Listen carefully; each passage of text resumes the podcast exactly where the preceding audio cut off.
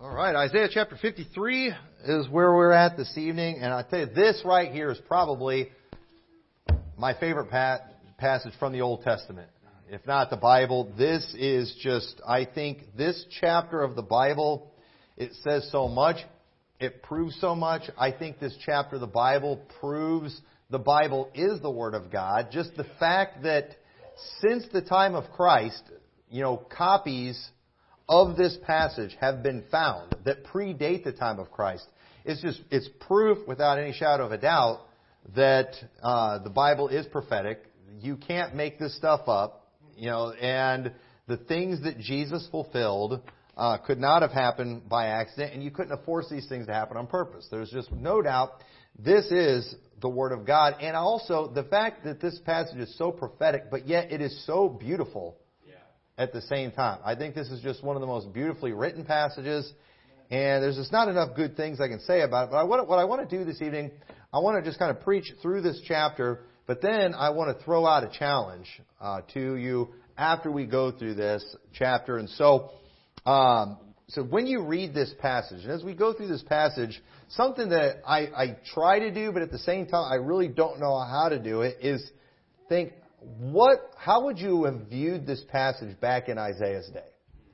See, when you and I read this passage, we look at it and, our, and we just love it. It is beautiful to us because we know exactly what it is saying. Because the New Testament is screaming out to us. The Gospels are screaming out to us. We're seeing Matthew, Mark, Luke, and John.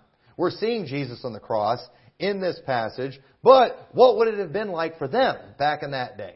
You know, and it's just, it's hard for us to not see what has been revealed to us when we look at this. And so I don't know that I could fully comprehend how they would have viewed this back in their day.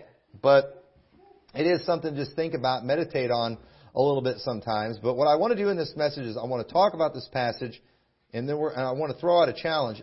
And so in verse 1, notice what it says Who hath believed our report? And to whom is the arm of the Lord revealed. And you know, I go, said, I was thinking about this as I was studying for this. If I ever just need something to preach, and I can't think of what to preach, I could pretty much just go to Isaiah 53 and get a whole bunch of sermon ideas. I mean, if I ever just had to preach on a fly, if I was ever at a camp meeting or something, they're like, hey, just come preach, and I wasn't prepared, I think I'd just open up to Isaiah 53, and there's absolutely so many things that we'll preach in this passage. But right here, this would be a good sermon on, right here, on the arm of the Lord. What, because what does that mean? To whom he says, Who hath believed our report, and to whom is the arm of the Lord revealed? Well, I think this is a reference to what he talked about in the previous chapter. Look back one chapter in, in chapter 52 in verse 7. It says, How beautiful upon the mountains are the feet of him that bringeth good tidings. Good tidings and the gospel are the same thing. It says, That publisheth peace and bringeth good tidings of good that publisheth salvation that saith unto Zion, Thy God reigneth. Thy watchmen shall lift up the voice. With the voice together they shall sing, for they shall see eye to eye when the Lord shall bring again Zion. Break forth into joy. Sing together, ye waste places of Jerusalem, for the Lord hath comforted his people. He hath redeemed Jerusalem. The Lord hath made bare his holy arm in the eyes of all the nations, and all the ends of the earth shall see the salvation of our God. And notice when it's talking about how beautiful are the feet of them, that's referred to in Romans chapter 10. And we often talk about how when you go soul winning, that is your feet shod with the preparation of the gospel of peace. And the Bible says your feet are beautiful. When we were, when you're going out there and you're preaching the gospel, I mean, you've got beautiful feet at that point. No one ever, I, my wife's told me I've got ugly feet before, but that's unbiblical. All right, the Bible tells me I have beautiful feet when I, when I'm out there preaching the gospel. And so, uh, you know, that's that's you know argument I can win against her because I got Bible, right? And uh, some of you saw pictures of my bare feet. You know, you might be inclined to agree with her, but I still got Bible. And and you know what? Because I'm a soul winner, I got beautiful feet. You know, we always we, and uh, but anyway, but this verse too. Notice what it says there in 52. How it says while it's talking about salvation, while it's talking about good tidings, while it's talking about pronouncing joy, because of what God has done, it says, The Lord hath made bare his holy arm in the eyes of all nations, and all the ends of the earth shall see the salvation of our God. So the verse, it's clearly referring to those who are saved, that it's those who have believed on the work of Christ. Who hath believed our report? To whom hath the arm of the Lord been revealed? And so when it talks about the Lord making bare his holy arm, that's his way of saying he's revealing his strength. And what is it that guys often do, you know, before, if they want to try to intimidate somebody, you know, they, they show that muscle, right? It's like, you're going to mess with me? You know, you see that? What, what, what are they doing? I mean, eh, they're trying to, they're trying to show they've got the strength. You know, after they go and they lift, you know, they lift that weight, you know, they'll, they'll flex those muscles just show it. Yeah, that's how I was able to do that. You see those guns? You know, that, I mean, that's a, that's a typical thing that, you know, guys do today. But when it comes to salvation, well, you, you could say that, uh, the Gospels, Matthew, Mark, Luke, and John, you could say that that passage, those scriptures, is making bare the holy arm of Jesus. Yeah. Why? Because those Gospels reveal His holiness. Those Gospels show us His work. The Gospels show us how He brought salvation. And so this great work of bringing salvation that was prophesied to Israel, this salvation that was going to be brought to the whole world, you know who it was that brought it? It was Jesus. And you know what? He showed us His strength. He showed us what He was able to do in the gospel. He's making bare His holy arm when He's healing the sick. He's making bare His holy arm when He's raising the dead, when He's preaching, when He's living a sinless life. And you want to, you want to really know when the Lord really showed off His strength and showed what He was able to do when it comes to bringing salvation? When He took the beating on the cross. Amen.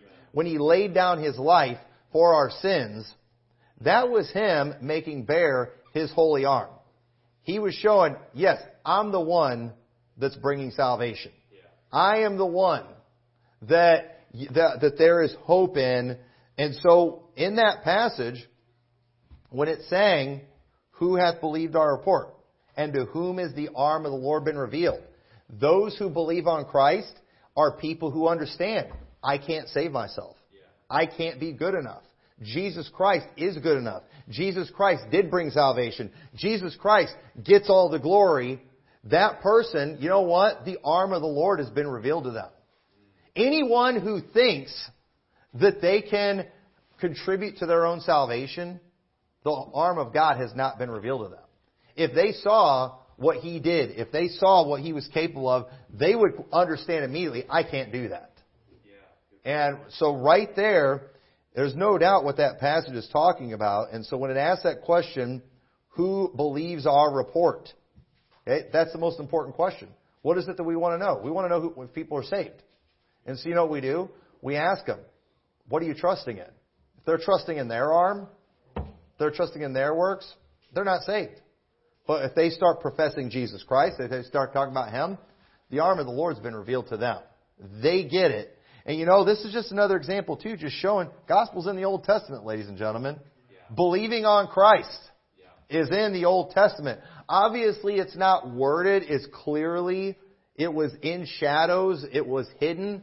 But now that it has been revealed, we can look at this and folks, there's no doubt this is teaching believe on the Lord Jesus Christ and thou shalt be saved. We can't look at Isaiah 53 and not see the gospel. We can't look at Isaiah 53 and not see believe in the Lord Jesus Christ and thou shalt be saved. Well, you show me where that's in the Old Testament. I can't help but not see it in Isaiah chapter 53 verse 1. That's what I see in chapter 53 verse 1.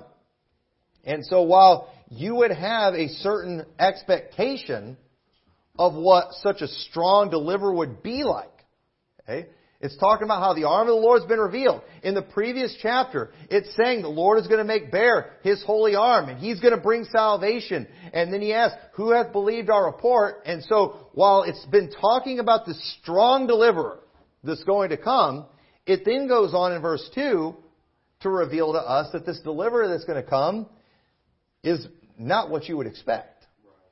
He's not, he, he didn't, he's not going to look like someone that you would expect him to look like. If you were to see, like maybe, uh, a, you know, have you ever seen some of those large dumbbells? You know, they have those challenges places if you can lift this dumbbell and all that. And if you saw one of those huge dumbbells, you know, and you found out there, hey, there was a guy that finally lifted that thing up, you would expect to see some huge dude, right? That's what you would expect to see. But then, you know, imagine it was just some little pipsqueak. Like, what? what? You know, that's not what I was expecting to see. You know, if I had to go find the guy in the room that did it, you're going to go look for the biggest guy. And the thing is, when it came to looking for the deliverer, there was what people would expect, but God said it's not going to be what you expect. And it goes on in verse 2, it says, For he shall grow up before him as a tender plant, and as a root out of, the, out of a dry ground. He hath no form nor comeliness. And when we shall see him, there is no beauty that we should desire him.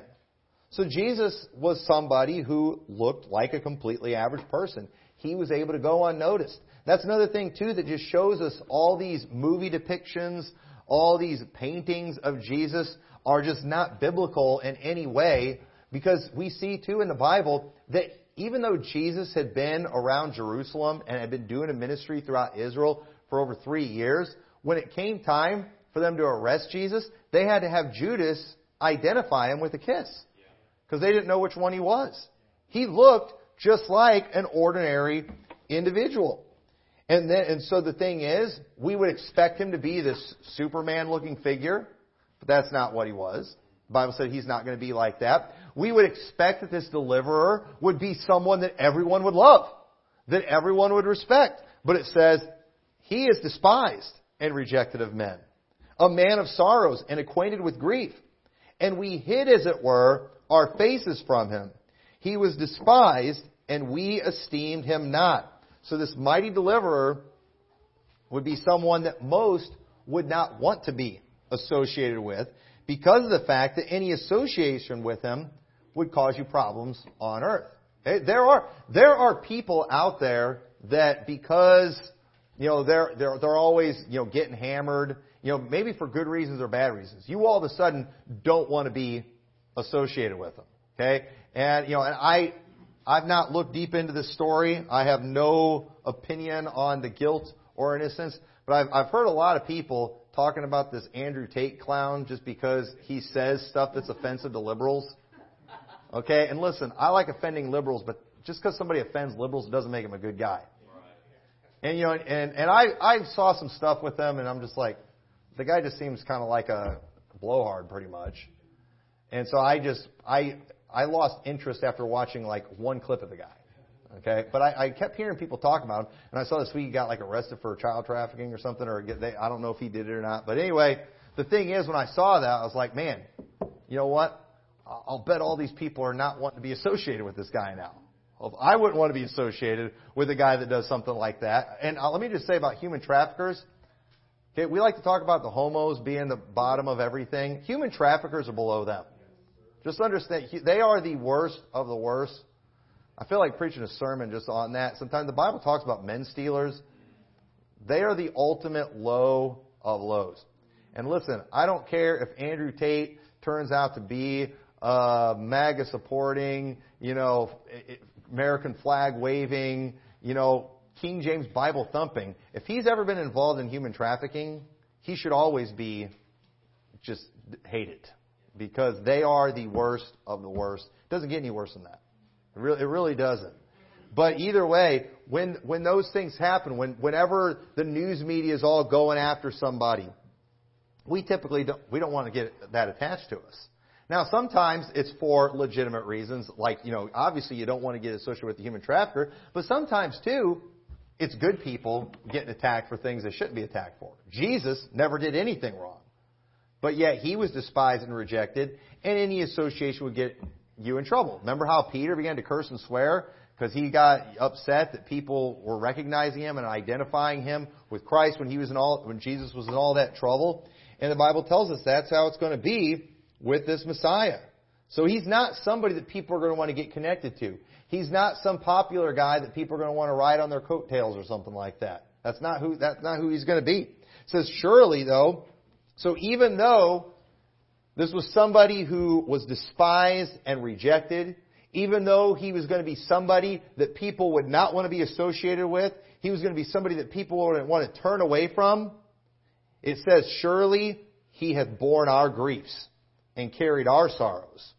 Yet we did esteem him stricken, smitten of God, and afflicted.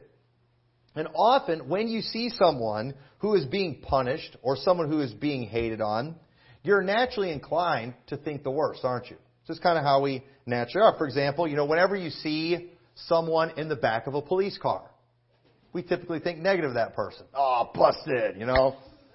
You know, when you see him pulled over, and it is, it, it, isn't it embarrassing when you're pulled over? First time I ever got a speeding ticket, I got pulled over. I was coming back from a conference. And, and I remember we're on our way back. A bunch of people from our church went, and I remember I'm pulled over, and I knew there was people from our church that were behind us a ways, and I kept thinking, please let me go before they get here. Please let me go before they get here. And it didn't happen. I was there pulled over, and not only did all these people from our church see me pulled over, they pulled off at a gas station and stood out there and watched. Yeah. And so it was just like, uh, yeah. It was, it was very embarrassing. And, you know, n- nobody likes that. You know, you see police arrests, you see them getting, handcuffed, but you know, just because somebody's getting handcuffed doesn't mean they're a bad guy. You know, we've seen the videos of the people taking that walk of shame where they're handcuffed and the policeman pushes their head down as they go in the car. That, that's humiliating. It's embarrassing. And we naturally think negative. And so Jesus, even when he's being crucified, He's being, a lot of people don't know who he is when they're seeing him hang there. They don't know what he did. But when you see a man hanging on a cross, you just assume the worst. You just assume he's a criminal. You think all these negative things of him.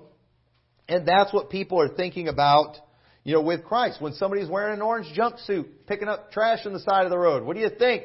You know, you just want to roll down your window. You do the crime, you do the time. But maybe they were falsely accused, you know.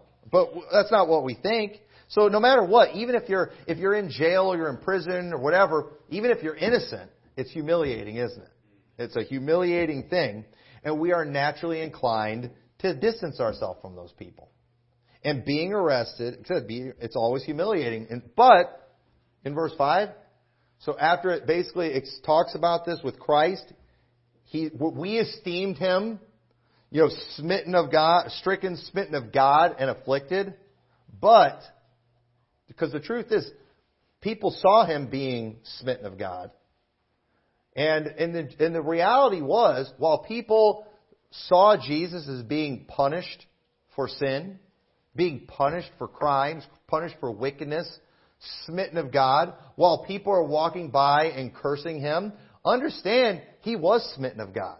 He was stricken and smitten of God, but it wasn't for his sin, was it? But he was wounded for our transgressions.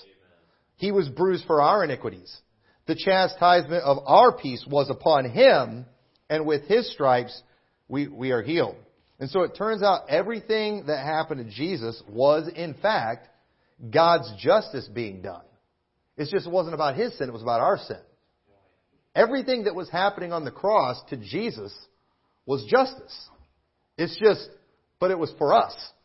That was what we deserved. That was our just punishment being put on him. And that's what this passage is, is telling us.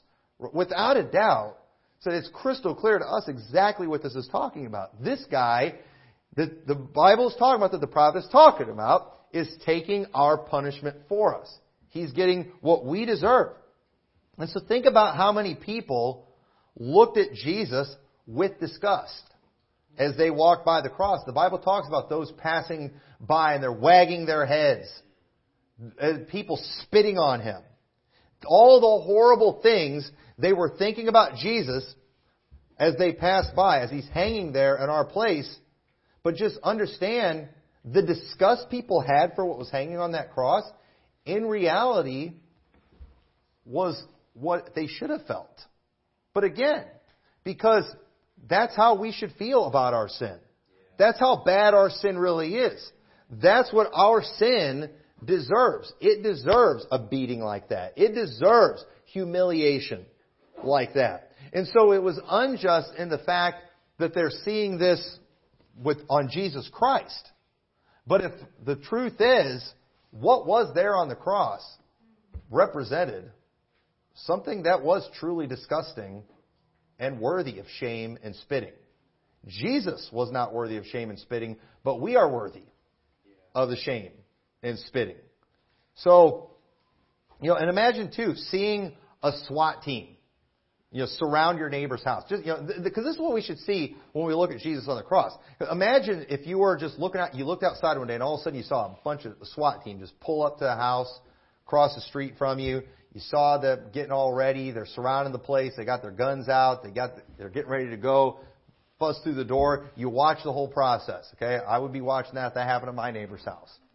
And what are we all going to be doing? We'd be all thinking, man, what did they do? What are they getting busted for? And you do. You see them go through and maybe they come out of the house and they, they pull the guy out. They pull the people out. They throw them on the ground. They handcuff them.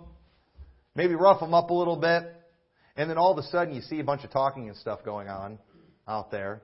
And you are, you're thinking, man, I had no idea our neighbor was so bad. I wonder what he did. And then all of a sudden you hear some talking and then you see him like talking to the police and pointing over at your house, and then all of a sudden you figure out, oh man, the SWAT team went to the wrong house. That's me. You know, I'm the one that they're going to go after. And the truth is, that's what we're supposed to see when we look at Jesus Christ on the cross. I mean, He's not the one that should have gotten that. That should have been us. And just like we would all of a sudden get real scared if we realized what they just did to that guy, that was actually supposed to be done to us, and now they're coming for me. Just like that should scare us, it, it should cause us to just be a little bit freaked out by our own sins that all that stuff that happened to him, that was supposed to be done to me. Now, thankfully, it's not going to be done to us. It doesn't have to be done to us. But just, just think about it that way. This is what we're supposed to see when we're looking at Jesus on the cross. This, that was our punishment. And so in verse 6 he says, All we like sheep have gone astray. We have turned everyone to his own way, and the Lord hath laid on him the iniquity of us all. So what was being carried on that cross was something that should cause us shame. It was something that should cause disgust. And the truth is, if we were on that cross, it would be just. If we were on that cross, people should rightfully wag their heads. They should be disgusted. They should want to spit on us if, if, if it was us on that cross. And we do. We understand. And a lot of times we look at these people as though they're so horrible that, that did all that because of the fact that they were doing it to Jesus.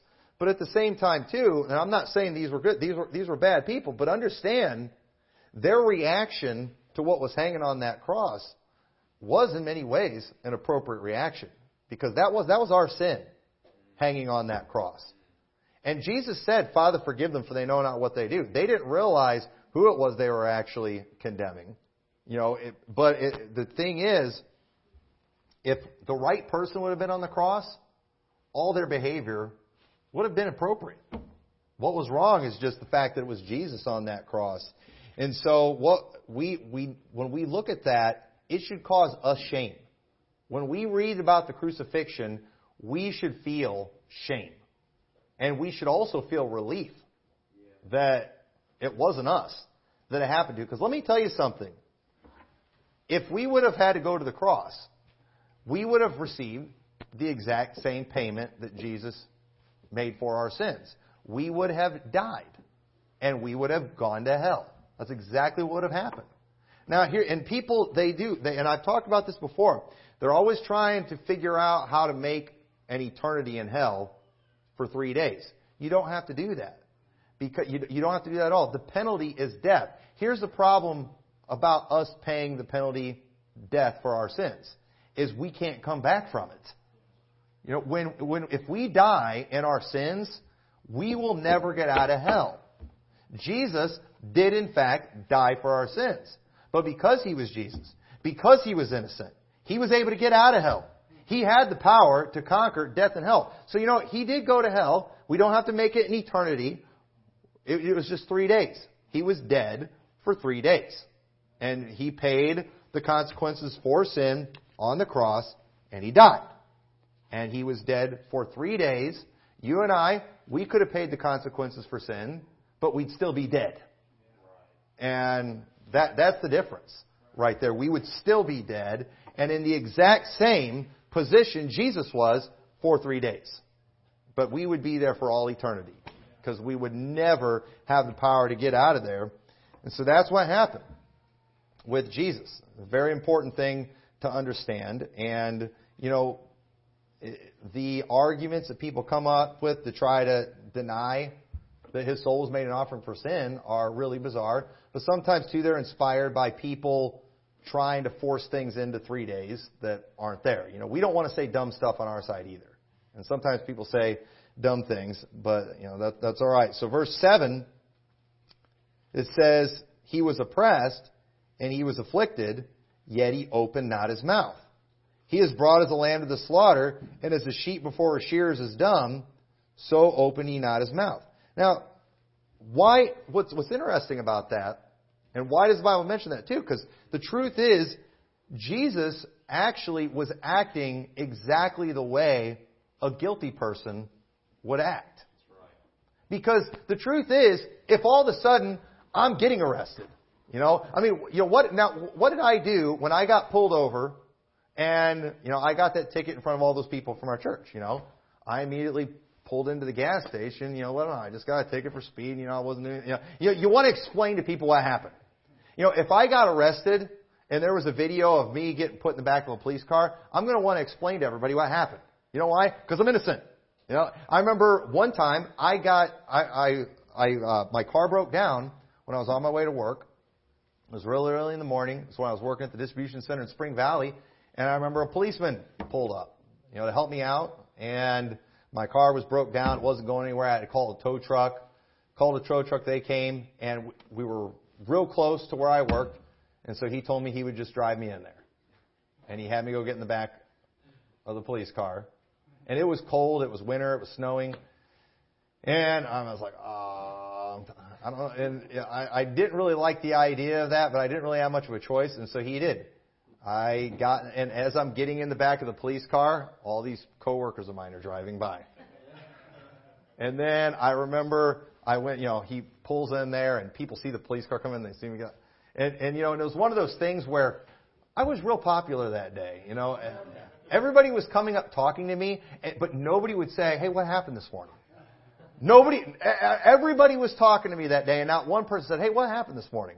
Hey, how's it going? I think they were just hoping I would tell them. And finally, I got sick of it. I was like, "You want to know what happened this morning, don't you?" and then, and I did. I kind of wanted to tell everybody. I wasn't in trouble. My car just broke down. The policeman gave me a ride because I I looked guilty. You always look guilty when you get put in the back of a police car. And so, as Jesus is being put on trial, as Jesus is being humiliated, as he's being stripped down, as he's being nailed to a cross, I mean, it would only it, would only seem natural for him to say, "Hey, this isn't because of my sin. I'm doing this for you."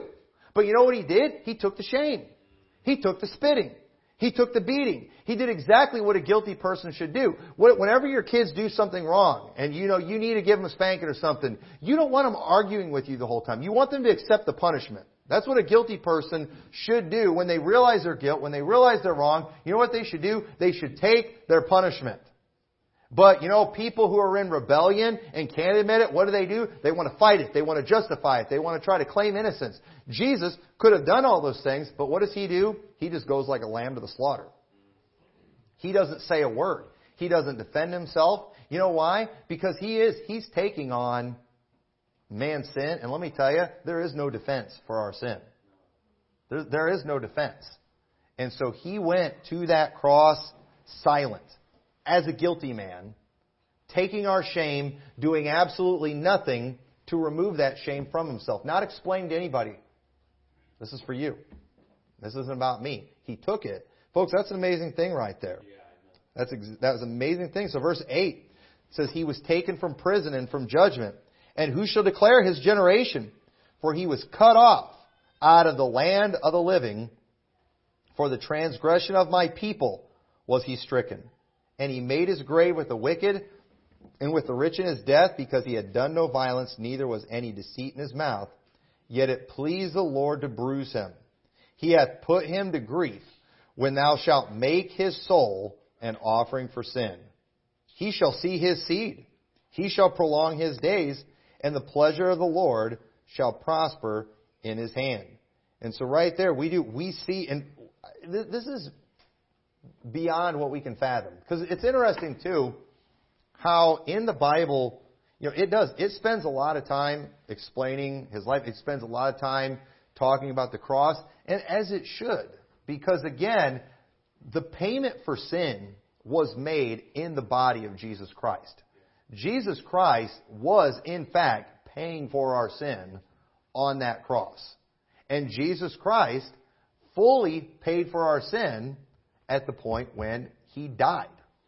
When, you know, there's a lot of things that we can take, but it's when it takes you to death, that's, that's the ultimate right there. Because you and I can't come back from that. And Jesus did. Jesus paid for our sins in his body on the cross. And then the Bible talks about his soul being made an offering for sin. Now, again, why doesn't it describe that as much? Well, the thing is, we can understand pain. We can, you know, we've all dealt with physical things. But folks, the things about hell, not only can we not fathom that, but at the same time, too, if you're saved, you don't need to, really, you don't really need to. We'll never experience it. We'll never know what it's like. Oh, what about the people that don't get saved? They should have believed. You know, they should have they should have believed on the Lord Jesus Christ. They should have trusted what He said. And so the Bible doesn't talk. You know, the Bible doesn't give us a ton of insight into what hell's like. But let me tell you, it tells us enough.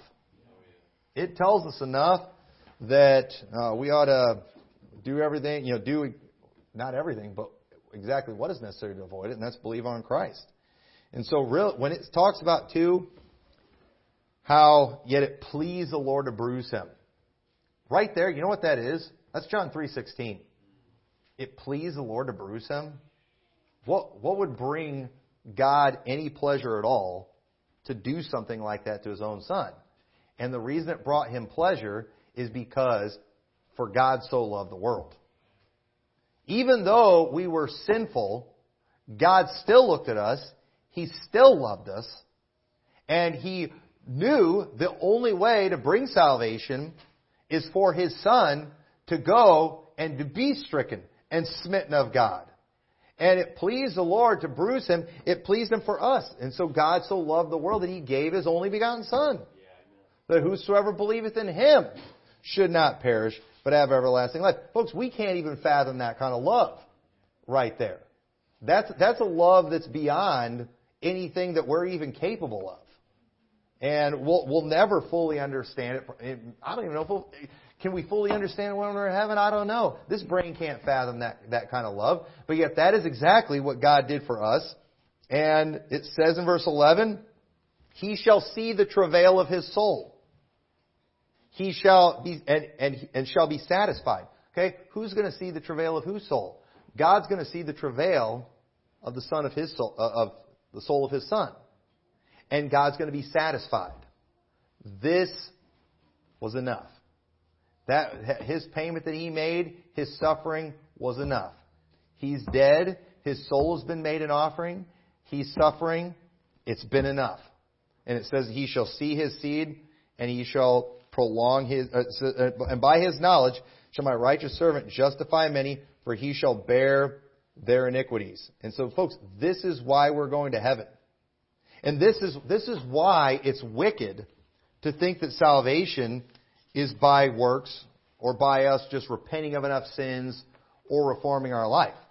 This is why it's so misguided and ignorant and misleading to go around questioning the salvation of professing believers. People who are professing faith in the death, burial, and resurrection of Jesus Christ just because they are not living exactly the way they should. The Bible tells us that God saw the travail of his soul and God was satisfied. God looked at what Jesus did and he's like, I'm satisfied. You know what? Payment for sins is done. Salvation can be obtained. Eternal life can be given. And you know what God doesn't do? God doesn't look at those of us who receive the gift of eternal life and we haven't turned our life around enough. We haven't repented of enough sins and like, this just isn't satisfactory. Listen, no, he's already been satisfied. And so for us to claim some kind of additional satisfaction that we gave God is only taking away from what Jesus Christ did. And so listen, I think you should repent of your sins after you get saved. I think you should do something for the Lord, but you know what a shame it is when preachers go around casting doubt about salvation or even perverting the gospel, changing the gospel in order to, you know, get people to do something. No, you are messing with the message when you do that kind of thing. That's wrong. God saw what he did and was satisfied. Now I get it. We didn't see that. We didn't see what went on at the cross. We can see what the Bible says about it. We can't see what was going on when Jesus was in hell. We can read about it in the Bible. But let me tell you something. When God looked at what He did, God said, I'm satisfied. This is, this is, this is enough. I'm satisfied. Atonement's been made. Price is, the price is paid. He's offered a, eternal life to all. He said it's not of works. He says we're justified by faith. The just shall live by faith. And so, you know what? We have no right to add anything to that. And we have no business throwing questions and doubts on people's salvation based on works. You're, you're messing everything up when you do that kind of thing. And so verse 12 says, Therefore will I divide him a portion with the great, and he shall divide the spoil with the strong, because he hath poured out his soul unto death. And he was numbered with the transgressors, and he bare the sin of many, and made intercession for the transgressors. Right there, you know what we see when it says he made intercession for the transgressors? You know what that reminds me of? Father, forgive them, for they know not what they do. While he's hanging on the cross, bearing our sins, he's making intercession for the sinners at that time. And let me tell you something. You know, a lot of people wonder if their prayers are going to get answered sometimes. Well, you know, Jesus' prayer is going to. You think God's not going to answer Jesus' prayer? God's going to answer Jesus' prayer. And if He prayed, Father, forgive them, for they know not what they do, you know what God's going to do? He's going to forgive them. You know why? Because God was satisfied with what Jesus did there on that cross.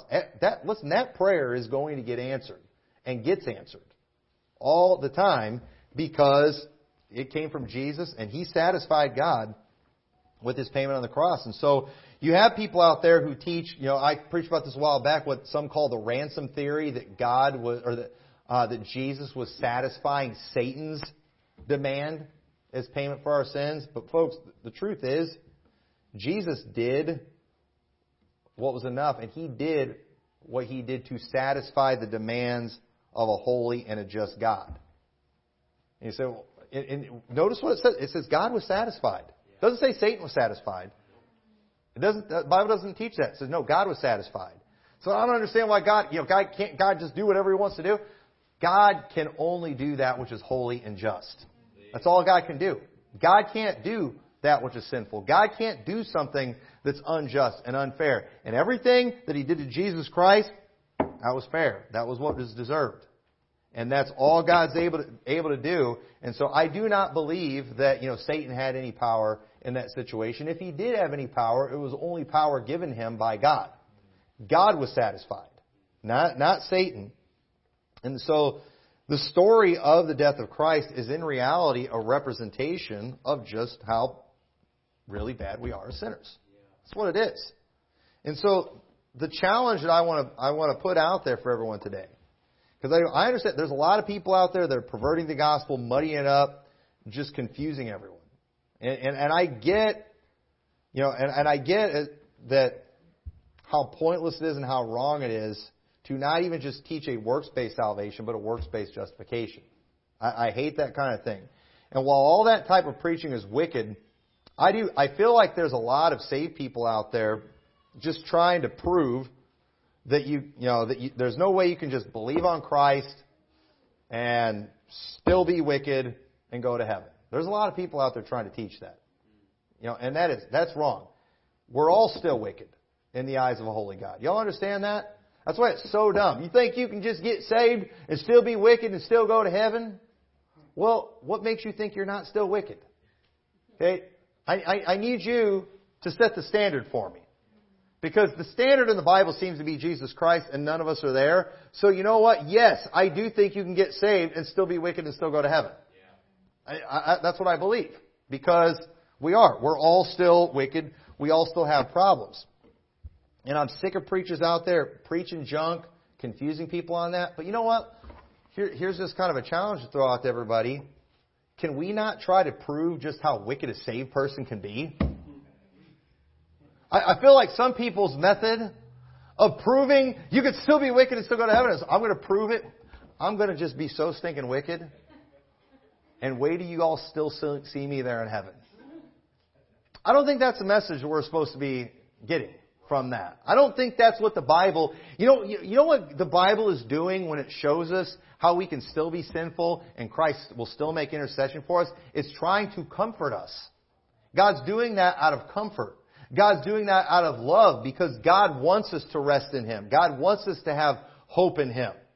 That God wants us to have that peace and that assurance because He is a good and loving God and because He did in fact pay sins in full. But at the same time, I'm here today telling you, let's not prove just how wicked you can be. Let's try to be godly. Let's try to do right. And, so, and you know what? If we ha- if you have somebody that's trying to prove just how wicked a saved person can be, you know what? It's not wrong for us as individuals. It's not wrong for us as a church to say, you know what? I don't want to have anything to do with them. If somebody is like, well, you know, you know, this church are trying to throw me out just because, you know, I'm, you know, selling cocaine. Listen, I can't show a Bible verse that shows you sell cocaine, lose your salvation. I can't, I can't show that verse. But let me tell you, I don't want to go to church with you. I don't think we should have to go to church with you. You start getting involved in human trafficking. Okay? Hey, you become a customer for human traffickers with your pornography and all that kind of junk. Okay? Understand that, that's all one business and the same. You know what? I don't think we should have to go to church with people like that. I don't, I don't think, I don't think we're required to do that kind of thing. I didn't tell you you're going to lose your salvation. I'm telling you, we don't want to have anything to do with you. You need to repent. You need to get right. Or you need to get out of here. I, I don't think we should fellowship with people like that. The Bible says in Colossians 3.13, forbearing one another and forgiving one another. If any man have a quarrel against any, even as Christ forgave you, so also do ye. I know that verse, but you know, let me tell you, you know you can't forgive somebody when they're not willing to admit guilt. Listen, Christ forgives sinners. But are people who do not come to Him for forgiveness, are they going to get it? No. They have to come to Him for forgiveness. They have to come to Him for salvation. And we need to make sure that we do that. We need to make sure we have people that are, you know, we ought to be a people who are loving, who are like Christ. The Bible does say in Philippians 2 4, Look not every man on his own thing, but every man also on the things of others. Let this mind be in you, which was also in Christ Jesus, who being in the form of God thought it not robbery to be equal with God, but made himself of no reputation, and took upon him the form of a servant, and was made in the likeness of men, and being found in fashion as a man, he humbled himself, and became obedient unto death, even the death of the cross. Wherefore God hath also highly exalted him, and given him a name which is above every name, that at the name of Jesus every knee should bow of things in heaven and things in earth and things under the earth, and that every tongue should confess that Jesus Christ is Lord to the glory of God the Father. And let me tell you, well, nothing that we see in there is a command for salvation. You know what? I do think it's okay, and I do believe it is a command for the church. You know what he's doing? You need to have the same mind that Jesus Christ has. Just like Jesus Christ thought about other people, you need to think about other people too. Just like Jesus Christ put our needs above His own needs, you need to put your needs above other people's needs too. And I'm, I'm tired of all these people out there. I'm tired of carnal, Christians, I'm tired of just these new evangelical trendy types, as I like to call them, that every time you bring up uncomfortable commands that are in the Bible, uncomfortable commands that are given to the church, they start bringing up, they, they try to distract you by talking about how salvation is not of works. Well aware of that. We're not talking about that. You know, these legalistic churches, you know, preaching, following these commandments, talking about standards, talking about living godly, you know, my righteousness is in Jesus Christ. We're not talking about how to get saved.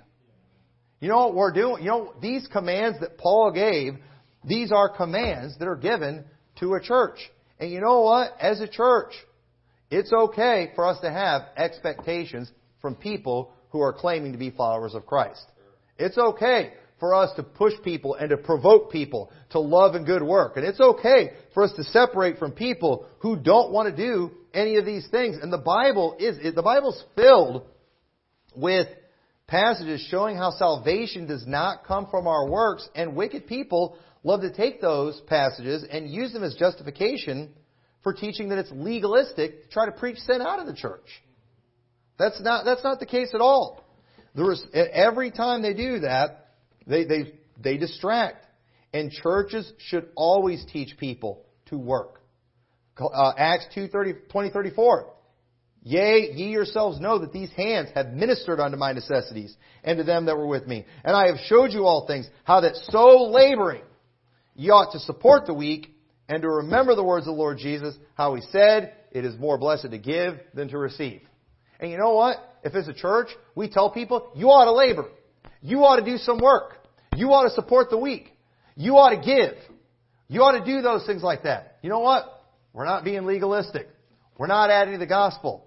These are commands for a church. And folks, we could, I could go on and on, and I'm not going to, I'm not even going to go any more examples of just challenges in the Bible for God's people.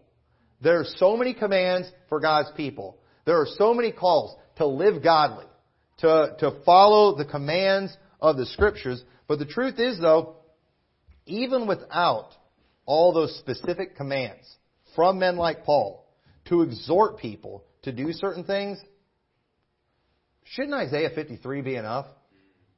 What motivates you? Tell tonight. What, what motivates, what's your motivation? What motivates you to be godly?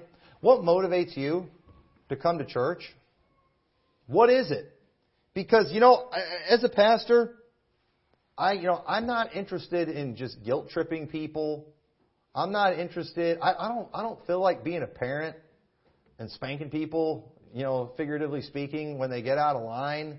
You know, I'm, I'm not saying I'm not going to do. You know, bring down the hammer if I have to bring down the hammer for something. But at the end of the day, at the end of the day, you know, as a as an under shepherd, you know, Jesus Christ is the chief shepherd. It's part of my job to try to help people fall in love with Him. And the truth is, I think Isaiah, 50, Isaiah 53 is one of the best motivating scriptures in all the Bible. Do you need to be threatened with hell to do right? Because, you know, I can't do that because there's nowhere in the Bible where I can do that. But, you know, you should be able to be inspired by Isaiah 53. When you look at what Jesus did, folks, why do we have to why do we have to twist people's arms to get them to serve the God of Isaiah 53? The, the man Isaiah 53 is talking about that went through all those things for you, why is it hard to get some people to be obedient to him? Why is it hard to get people to do things that please him? We understand. We're going to heaven. But did you know that Old Testament law? Not only, you know, we also learn what God is pleased with. We learn what He doesn't like. We learn what He hates. And so, you know, why, as, as somebody who God did so many things for, why would we not look at those things and it's like, you know, I'm, I'm going to go do those things. And that's what I know. That's what I want as a pastor. I want our church to become more godly. And and just like you know, this morning we talked about having goals. We talked about having a motivator. We talked about trying to make some spiritual resolutions. Okay? At the end of the day, we have to have something motivating us. We have to have something that's pushing you. If you all are going to grow, if I'm going to grow spiritually this year, we need something, we need something to motivate us. And I don't know, I just felt like Isaiah 53 is one of the most motivational passages in the world. I don't believe God wants, you know, necessarily using guilt trip methods, fear methods. We're supposed to use love. It's the goodness of God that leads to, leads us to repentance. And I just can't think of a passage anywhere in the Bible that explains the goodness of God, the love of God, the mercy of God better than Isaiah chapter 53. And I'm telling you right now, I think if everyone in here took some time to Think about that passage. Meditate on that passage. Just think about what was done for you. Try to picture these things in the way that I've tried to describe them to you tonight. I don't know. I think it's going to make it a little more difficult for you to give into the flesh. And your, your flesh is never going to shut up, ladies and gentlemen. It's never going to shut up. But we've got to let these things ring in our ears. We've got to let these passages be in our minds. We've got to let them be in our hearts. Because if we don't have these things in our in our hearts, we're not we're going to go carnal. Yeah. We are going. It's just it is a natural thing. The reason we're seeing so many churches go this exact same carnal direction, you know why? It's because gravity. You know, what goes up must come down. And let me tell you, what's not, what's not spiritual will be carnal. And if we get away from that which is spiritual, we're going to go carnal every single time without even trying. It takes a force. It takes some kind of effort. It takes some kind of energy to make something go up. And it takes effort. It takes some kind of force to get us to be spiritual. And so, uh, really, all I want to do in this message tonight is just use a, probably the most beautiful passage in all the Bible to just motivate you to want to be more like Christ, to want to serve Him, to just give something back just out of thankfulness, not out of obligation. We hear people's preachers say it all the time, and I know what they're trying to say, and it's, it's just not good, but it's like, you know, you owe God your life. Well, actually, if it was free, we don't owe him anything, do we? You know, we, and, and everybody understands that. Okay, we're not in debt in, in that way because it was free. It was really free. You know, and that's why we're going to go to heaven either way. But you're still pretty sorry if you don't give anything back. If you don't do something. And I, I, I hope that everybody this year, I hope this will be everyone's best, biggest year for walking with God. I hope, I hope everyone gets a little closer to God this year. If everybody does that, there is no doubt every one of you will be blessed. Our church will be blessed. We've got to do this, and so I hope this will help tonight. So let's pray. Dear Lord, thank you so much for uh, what you did for us. Thank you for coming to this earth and taking our stripes, healing us, Lord. And uh, Lord, just what an amazing uh, chapter of the Bible this is. I honestly, for the life of me, I just cannot even Imagine how anyone could not read this passage and not realize that this is the Word of God and that it is inspired. And Lord, we thank you for uh, giving it to us and uh, all that it reveals to us. And I pray, Lord, that you'll uh, work on people's hearts. You'll motivate every one of us to live for you and become more like you. In your name we pray. Amen.